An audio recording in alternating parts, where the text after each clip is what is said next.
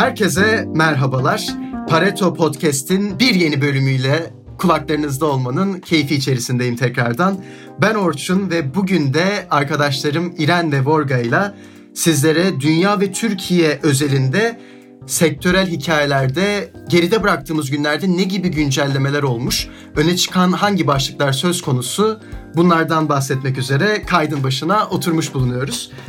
Bildiğiniz üzere geride bıraktığımız iki bölümde de Pareto Podcast'te iki farklı konuya ağırlıklı olarak odaklanmaya çalıştık. İlerleyen kayıtlarda bu iki farklı konunun sayıları artabilir, azalabilir. Ama bugün de iki farklı başlığa dokunuyor olacağız. Bugünkü birinci konumuz Big Tech şirketlerinin birinci çeyrek sonuçları alakadar bir inceleme olacak. İkinci konumuzsa malumunuz pandemi günleri yaşıyoruz ve bu pandemi günleri içerisinde ekonomi aylardır işten çıkarmalar, kira ertelemeleri ve iptal olan satın almalar gibi artık kapanmış bir ekonominin getirdiği güncellemelerle doluydu.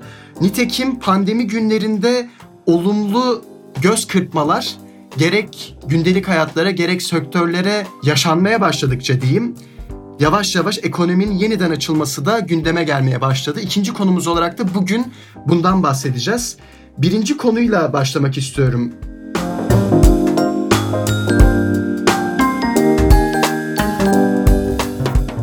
İren, ilk başta lafı sana devretmek isterim. Teknoloji hisseleri, teknoloji şirketleri diyoruz ama bu şirketlerin özellikle büyük resimde borsada neden bu kadar önemli olduğunu çoğu zaman üstünkörü geçtiğimiz olabiliyor. Bu sebepten borsalarda teknoloji hisseleri diye sana soracak olsam bizlere ve tabii ki Pareto dinleyicilerine hangi noktalardan açıklamalar yapmak isterdin diye sormak isterim. Teşekkürler Orçun. Bu dönem teknoloji sektörünün borsalardaki performansına gelmeden önce biraz piyasaların genel durumunu, yatırımcıların psikolojisine bakmak lazım. Onları anlamak lazım. Teknolojinin bu dönemde niye bu kadar öne çıktığını görmek için.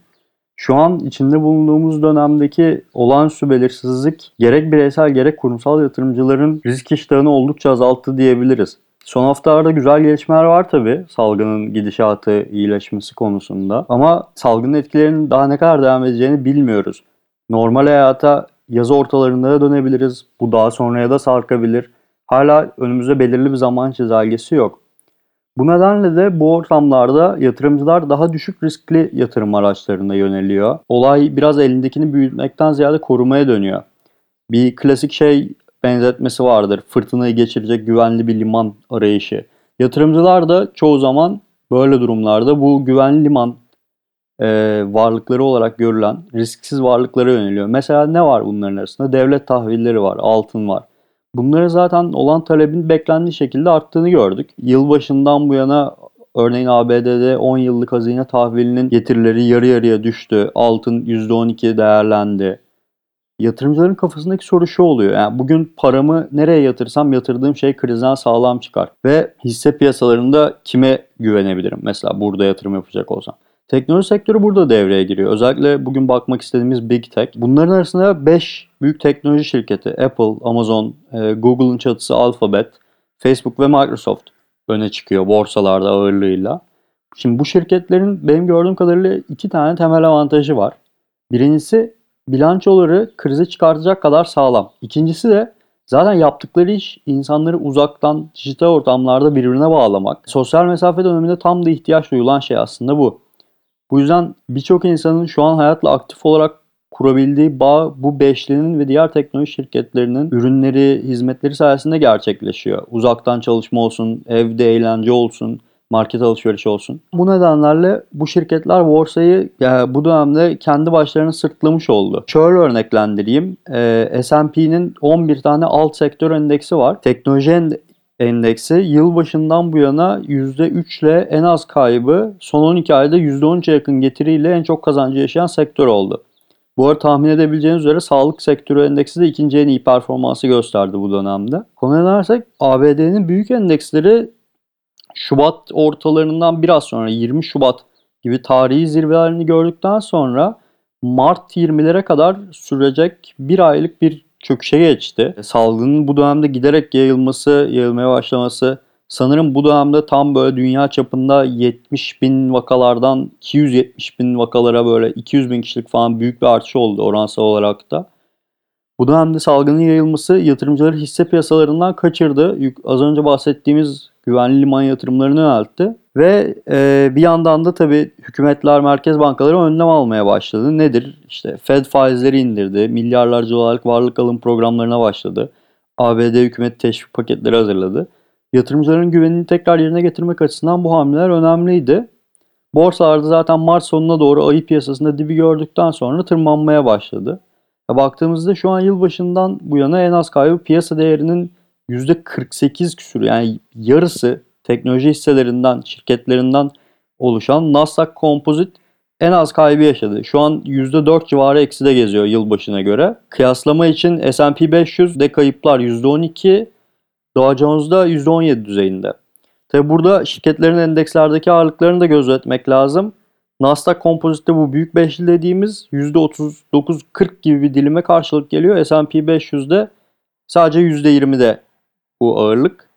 Bir de son bir not. Goldman Sachs'a göre teknoloji sektörü S&P'de bu ağırlıkları en son 2000'deki dot-com bulanında görmüş. Bu enteresan geldi bana. İren, bu büyük resim hakkındaki yorumların ve bizleri aydınlatman için teşekkür ederim. Şimdi Big Tech şirketlerinin birinci çeyrek sonuçlarıyla gündem oldukça meşgul. Bu sonuçlar alakadar da evet, senden birazcık daha Big Tech şirketleri an itibariyle borsalarda neler yapıyorlar, önemleri nedir, bunları dinledik. Ama Vorga, bu sonuçların özel ayrı ayrı en mikro düzeyde ne manalara geldiğini senden duymak isteriz. Çünkü şirketlerin birçoğu mağazalarını kapattı, üretimlerini durdurdu, ürün duyurularını ertelediler. Ama bir yandan da İren'in de bahsettiği gibi hizmet gelirlerinin etkisi de çeyrek sonuçlarında oldukça göz önünde. Nedir an itibariyle Big Tech şirketlerinin birinci çeyrek sonuçlarından yapabileceğimiz çıkarımlar? Yani teker teker bakmak isterim. Genel bir cevap vermek istemem aslında burada. Facebook'la başlayayım. Messenger's Room isimli bir video konferans uygulaması tanıttı. Zoom'a rakip olacak Facebook. İlk çeyrekte çok başarılılardı. Bu da bu hafta gelen bir gelişmeydi aslında. Bunu da vermek istedim. İzolasyon ekonomisi pek Facebook'a dokunmadı diyebiliriz. Şirket gelirlerini bir önceki yılın aynı dönemine, ilk çeyreğe oranla %18 arttırdı ama net karını 2 kat arttırdı. Tabii geçtiğimiz yılın son çeyreğinde 20 milyar dolar gelir elde etmişlerdi. Bu yıl 17 milyar dolarda kaldılar. Bu birazdan Google'da asıl bahsedeceğim. Facebook'un en güçlü kozlarından biri reklam gelirlerinin düşmesiyle alakalı. Pandemi döneminde ister dijital ister konvansiyonel olsun reklam vermek isteyen çok bir oyuncu kalmadı pazarda. Hepimiz evlerimizdeyiz. Tüketim alışkanlıkları değişti bu dönemde. Bunu sadece ben de söylemiyorum. Facebook bu konuyla ilgili resmi bir açıklama da yaptı. Ama yine Big Tech 2,6 milyar aktif kullanıcıya ulaştı bu dönemde Facebook platformu. 30 Mart itibariyle bu sayı. Tüm grubun net karı ise 5 milyar dolara çok yakın diyebilirim. Alphabet'e geçeceğim buradan. Google'ın çatı şirketi. Bu kalıbı da kullanmaktan çok sıkıldım ben. Rica ediyorum lütfen çatı grubunun ismini de Google yapın. Tüm medya rahat etsin. Kimse Alphabet demek istemiyor diye düşünüyorum. İlk çeyrekte 41 milyar doları aştılar. Gelir anlamında 6,8 milyar dolarda net kar elde ettiler. Ancak trafik satın alma bedelleri arttı bu dönemde ve biraz önce bahsettiğim küresel web reklamcılığı da ciddi bir yara aldı ve gelirlerini sadece %1,5 arttırdılar. Google'ın gelirlerinin %82'sini reklam gelirleri oluşturuyor. Hep teknoloji devi diye seslenmeye çok alıştık biz Google'a. Ancak Google'ın en büyük gücü reklamlarıdır esasında. Dünyanın en büyük reklam şirketidir Google. Bünyesinde YouTube da var. Keza o da 4 küsür milyar dolar gelir getirdi. 2019'da 3 milyar dolardı bu. Orada da premium sistemini deniyorlar. Netflix ve Spotify gibi yayıncılara rakip olacaklar. Ama bence premium pek tutmadı. En azından ya benim gözümde kamuoyu algısı bu şekilde diyebilirim. Lafı uzatmadan Microsoft'a geçmek istiyorum. Yılın ilk çeyreğinde %22 artışla 10,8 milyar dolar net kar elde ettiler. Şirket virüsten hiç etkilenmedi. Gelirlerinin neredeyse 1/3'inde bulut teknolojisi sağlıyor. Bu da CEO Satya Nadella'nın nasıl iyi bir iş çıkarttığını ve geleceğe şirketi nasıl hazırladığının belki de bir resmi niteliğinde diyebiliriz. 2 ayda 2 yıllık dijital dönüşüm yaşadık dedi Nadella geçtiğimiz hafta. Çok haklı olduğunu düşünüyorum. Bu detaylara bakıldığında benim ilgimi ama özellikle iş dünyası platformu diye adlandırabileceğimiz LinkedIn çekti. 4 yıl önce 26 milyar dolara satın almışlardı bu platformu. Nasıl para yapacağıysa tam muammaydı. O dönem Başarısız bir satın alma diyorlardı. Medyada böyle geçiyordu en azından. Yine tam potansiyeline ulaştı diyemem ama gelirlerini 5'te 1 oranında arttırmış LinkedIn. Şimdi Amazon'a gelmek istiyorum. Amazon bu liste içinde beni en çok şaşırtan firmaydı. Yılın ilk 3 ayında gelirleri 75 milyar dolara ulaştı. İren, sana bir soru soracağım. Bezos'un şirketi sence saatte ne kadar para kazanıyor şu dönemde? Çok iyi soru. Sen söyle. Açıkçası şu an ne desem yalan olacak. Zor soru abi. 33 milyon dolar para yapıyor saatte. Güzel, güzel. İyi para. Nereden baksan iyi para. Çok iyi para abi. Şirketin satışları geçen yıla oranla 4'te 1 oranında arttı. Çok normal, az bile derdim ben bu süreçte. Sürekli Amazon okuyoruz. Bütün ABD başta olmak üzere Avrupa'da, Asya'da bütün teslimatı, bütün demeyelim yanlış olmasın ama teslimat yapan en büyük 1-2 oyuncudan biri her girdiği pazarda Amazon. Ama şirket bir önceki yıla oranla %29 daha az kar etti. Nedeni ise yaptıkları yatırımlar. Çünkü altyapıları yeterli değildi. O kadar çok para harcadılar ki pandemi döneminde adeta önceki yıla göre daha az para kazanmakla sonuçlandı bu yatırımlar. Bu beni çok şaşırttı. Bunu beklemiyordum. Ben böyle bir talebin karşısında Amazon'un gelirlerinde patlamanın kâra da yansıyacağını düşünüyordum. Böyle olmadı. Hatta önümüzdeki dönemde yatırımlar devam edecek. 3-4 milyar dolar daha harcayacaklarını söylüyor Bezos. Başarılar diliyorum bu dönemde Amazon'a. Çok kritik bir iş yapıyorlar. Bir de Apple'dan bahsedelim. Apple'ın da 58 milyar 60 milyar dolara yakın bir gelir bildirdi. Geçtiğimiz yılın ilk çeyreğine göre %1 daha fazla. En büyük pay iPhone satışları neredeyse yarısı değil. 30 milyar dolarlık bir iPhone satışından bahsediyoruz ama yine de satışlarda %7'lik bir düşüş var. Bu düşüşe de birazdan perakende sektöründe ekonominin yeniden açılmasında değinelim isterim Orçun. Söz sende. Vorga, ağzına sağlık. Şimdi şöyle ki kabaca bir söylemde bulunacak olursam anladığım kadarıyla Big Tech şirketleri bu pandemi günlerinde bir şekilde süreçlerini devam ettirmekte başarılı çıkmışlar gibi hissediyorum ben söylediklerinizden. Ama pek tabii ekonomi sadece teknoloji devleriyle oluşmuyor ve şu günlerde, pandemi günlerinde insanların birçoğu işlerinden mahrum kaldılar. Sen bahsettin, perakende sektöründe apayrı bir dalgalanma söz konusu. Birazdan otomotiv sektöründe neler oluyor diye İren'e tekrardan dönüyor olacağım. Ama bu vesileyle ikinci konumuza geçmek isterim.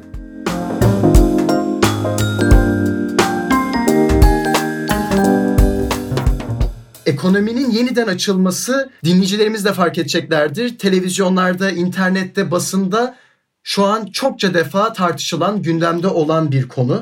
Özellikle Amerika Birleşik Devletleri ve Avrupa'da ekonominin yeniden açılması, yani insanların tekrardan işlerine dönmesi artık sayılı günlerin kaldığı bir tartışma başlığı gibi gözüküyor. İren, neler oluyor? Amerika, Avrupa dedik. Bir yandan otomotiv sektörü bu konuda ayrı güncellemelere sahip. Bu konuda gerek beni, gerek Vorga'yı, gerekse dinleyicilerimizi bir nebze aydınlatabilir misin? Orçun, şimdi bu yeniden açılma meselesi, yani hem Avrupa'da hem Amerika'da özellikle eyaletler, Avrupa'da ortak bir Avrupa Birliği planından ziyade ülkeler kendi ülkelerinin durumlarına göre, stratejilerine göre yeniden açılmayı yavaş yavaş tartışıyor. Ama yani açıkçası kafalar oldukça karışık bu konuda. Herkes farklı tarihler açıklıyor. Bu tarihler geri erteleniyor. Kısmi açılmalardan bahsediliyor. Yani yavaş yavaş belli kısımlarını ekonominin ve hayatın açmayı planlıyor ülkeler. Yani örneğin Avrupa'da Fransa 11 Mayıs'a ülkeyi açmayı hedefliyor. Almanya bazı işletmeleri, müzeleri, kiliseleri bu haftadan itibaren açacak. Danimarka'da okullar açılıyor. Birleşik Krallık'ta hala devam ediyor karantina önlemleri. Onlar da yavaş yavaş nasıl açılacaklarını düşünüyorlar. Diğer yandan Avrupa Komisyonu kısıtlamaların kaldırılmasının kaçınılmaz bir şekilde yeni vaka artış sayısında yükselişlere yol açacağını söylüyor. Bu ortamda açıkçası nasıl bir plan yürütecekler ve nasıl bunu başarıyla uygulayacaklar ülkeler, ben şu an bilemiyorum. Diğer taraftan Atlantik'in karşı yakasında ABD'de merkezi yönetimle yerel yönetimlerin, eyalet yönetimlerinin bu konuda çalıştığını gördük. Başkan Donald Trump'ın yeniden açılma planlarıyla, tek yetkilinin kendisi olduğunu söylediği bu konudaki açılma planlarıyla eyaletlerin planları birbiriyle çakıştı. Bu dönemde bölgesel paktların oluştuğunu gördük. Doğuda New York önderliğinde, batıda Kaliforniya önderliğinde eyaletler bir araya geldi. Bunlardan sonra Midwest dediğimiz bölgedeki 7 eyaletin valisi de bir araya gelerek kendi paklarını oluşturdu. Böyle küçük küçük bölgesel yönetimler oluşmuş oldu. Yani karar alma mekanizmaları oluşmuş oldu bu kararda ve bu eyaletler birbirleriyle ortak eşgüdümlü çalışarak ortak politikalar yürütme kararı aldılar. Orada da şu an için gidişat tam olarak çizilmiş değil. Hala belirsizlikler bulunuyor. Otomotiv sektöründe yeniden açılma planlarına dönelim diğer yandan. Otomotiv endüstrisi Mart ortasından itibaren salgının yayılma hızının artmasıyla ülkelerdeki geniş çaplı karantina önlemlerinin bir parçası olarak teker teker kapandı. Hem Avrupa'da hem Amerika'daki fabrikalar başlangıçta 2 hafta 3 hafta gibi sürelerle kısıtlı kalması planlanan bu fabrika kapanmaları salgının son bulmamasıyla birlikte uzadı ve milyarlarca dolar kaybı sebep oldu. Şimdi otomotiv endüstrisi yavaş yavaş fabrikalarını tekrar açmak için planlar yapıyor onlar da. Ama bunun nasıl yapılacağı, nasıl olacağına dair büyük soru işaretleri var. Detroit'te üretim yapan Ford, GM ve Fiat Chrysler 18 Mayıs'ta şu an için yeniden açılmayı planlıyor. Tarih 18 Mayıs gibi gözüküyor. Orada United Auto Workers diye bir çalışan hakları grubu sendikasının bazı belli başlı endişeleri var. Hemen salgın bu kadar hala devam ediyorken Amerika bugün sanırım ya da dün bir gündeki en yüksek ölüm oranını raporlarken fabrikaya dönme konusunda endişeleri var. Onlarla anlaşmaya çalışıyor bu Detroit üçlüsü. Diğer yandan Avrupalı şirketler de, Avrupalı üreticiler de yavaş yavaş üretimlerine döndü ya da dönmeye başlıyor onlar da. Örneğin Daimler üretime geri döndü. Alabama'da bir fabrikalarını geri açtı onlar da. Ve burada otomotiv şirketleri kısıtlı kapasiteyle döndüler üretime. Çalışan sayılarını azalttılar. Tam kapasite dönmediler. Belli vardiyalarla çalışıyorlar ve kapasitelerinin normal kapasitelerini %30'u %40'ı gibi oranlarda döndüler. Çünkü onlar da mecbur yeni dönemin getirdiği sosyal mesafe önlemleri, hijyen önlemlerine dikkat ederek çalışmak zorunda. Hem işçilerin sağlığı için hem halk sağlığını daha gözetmek için. O yüzden şu an için hani belirli bir yere kadar kısıtlı kapasiteyle gidecekler. Ne zaman tam kapasiteye dönecekler belli değil. Dediğim gibi ve yani endüstri de şunu biliyor. Bir kez yeniden açılma şansları var ve bunu doğru yapmak zorundalar. Bir sürü şirket örneğin GM sayfalarca strateji hazırlıyor bunun için. Yanlış hatırlamıyorsam bir 48 sayfalık plan çizmişler mesela salgının yayılmasını önlemek için fabrikalarında. Bir sürü şeyi, bütün fabrika düzenini yeniden dizayn ediyorlar. Yeniden tasarlıyorlar bütün üretim sürecini. O yüzden işleri zor. Böyle söyleyebilirim otomotiv endüstrisi için. Peki şimdi otomotiv endüstrisi bir kenara dursun. Vorga, sana sormak isterim. Perakende sektöründe durumlar nedir acaba? Ya evet, bu hafta İren'le kısaca yeniden açılmalara bakalım dedik. Ben de perakende sektörüne odaklandım. Normalde de ilgilendiğim bir sektör. Ama bu konuşma için özellikle perakendeyi seçmemin nedeni sektörün iş planlarındaki nakit akışa en fazla muhtaç olan endüstrilerden biri olması. Teknoloji şirketleri gibi mesela biraz önce konuştuğumuz yeni gelir kapıları üretmeleri pek kolay olmuyor bu dönemde. Mesela bu hafta nakit akışının önemini vurgulayan bir takım örneklerim de var. 2,5 milyar dolarlık satış yaptı geçen sene J. Crow, ABD'li perakendeci. Bu hafta iflas başvurusunda bulundu. 9 yıl önce 3 milyar dolara satılmıştı bu firma. Koronavirüs dönemini atlatamadı. Keza Amerika'da lüks mutfak gereçleri satan Sula Table diye bir firmamız var. Onun da 125 mağazası vardı. O da iflasını açıkladı. İlginç olan onun arkasında Körfez merkezli ünlü Investcorp yatırımcı vardı. Bu süreci de takip edeceğim önümüzdeki günlerde. Keza ana caddelerde, AVM'lerde sadece Amerika'da, İngiltere'de değil, Türkiye'de de kiracılar ve mülk sahipleri arasında sıkıntılar yaşanıyor. Shake Shake olsun, PVH, bu Tommy Hilfiger, Urban Outfitters ve Calvin Klein'in çatı şirketi geçtiğimiz haftalarda kira ödemeyi bırakmışlardı. Bu ekosisteme bakınca perakende devleri de Mayıs'ta artık açılmanın hesaplarını yapmaya başladı. Biraz önce Big Tech'te konuştuk ama Apple aynı zamanda o minimalist tasarımlı cool Apple Store'larıyla dünyanın en büyük perakendecilerinden biri. Şirketin perakende ve çalışanlardan sorumlu başkan yardımcısı bu ay mağazaların yeniden açılacağını düşünüyor. Birkaç kez dile getirdi bunu. Keza CEO Tim Cook da Avusturya ve Avustralya'daki mağazaların 1 ila 2 hafta içinde açılmasını bekliyor. Bu haberi okurken şey düşündüm. Acaba ülkeleri fonetik anlamda bilinçli olarak mı seçtiler Avusturya, Avustralya? Aklıma bunu getirdi, bilemeyiz. Büyük Çin diye adlandırdıkları bölgede aslında açıktı Apple'lar Mart ayında. Sonra da ilk mağazalarını Nisan'da açmışlardı Güney Kore'de. Yeniden açmışlardı demek daha doğru olur. İnternetten satış yapabiliyor Apple bu dönemde. Ne acelesi var diyeceksiniz. Ancak bu Genius dediğimiz Apple müşteri hizmetleri çok güçlü bir kası Apple'ın. Müşteri hizmetleri üzerinden ciddi bir şey sağlıyorlar. Ne denir? Hizmetle müşteri arasında bir bağ sağlıyorlar ki bunu da bir noktada iPhone satışlarının düşüşünden belki de şey yapabiliriz. Biraz önce teknolojide değindiğimiz görmek mümkün. Best Buy'a bakıyoruz. Best Buy bir elektronik eşya perakendecisi. Randevu sistemiyle kapılarını açacak Mayıs'ta. Ben bu sistemi çok beğendim. Bizim buradaki perakendecilerin de uygulayabileceğini düşünüyorum. Bir nevi gel al sistemi. Ancak sana ayrılan sürede gidiyorsun, işlemini hallediyorsun, çıkıyorsun. Bu sayede müşteri yoğunluğu olmuyor, çalışan yoğunluğu olmuyor. Ben açıkçası buna sadece korona döneminin değil, geleceğin sistemi olarak bakıyorum. 51 bin çalışanlarına da ücretsiz izne çıkarmışlardı.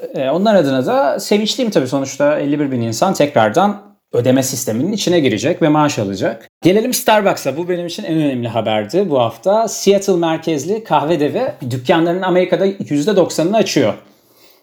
Kahve sistemlerini pandemiye özel modifiye edecekler ve çalışanlarına da daha az çalıştıracaklar. Bu uygulama kesinlikle salgının en başından beri aklımdan geçen bir uygulama. İren'le de caddede bir iki kere toplantı yürüyüşü yaptığımızda bunu konuşmuşuzdur. Çünkü İstanbul'da kahve kobilerden dev zincirlere kadar resmen bir kahve ekonomisi var. İstanbul'da da Türkiye'de de var bu. İnsanlar buradan geçimini sağlıyor. Ayrıca benim gibi, keza İren'in gibi kahveye aşık bir tüketici kitlesi de var.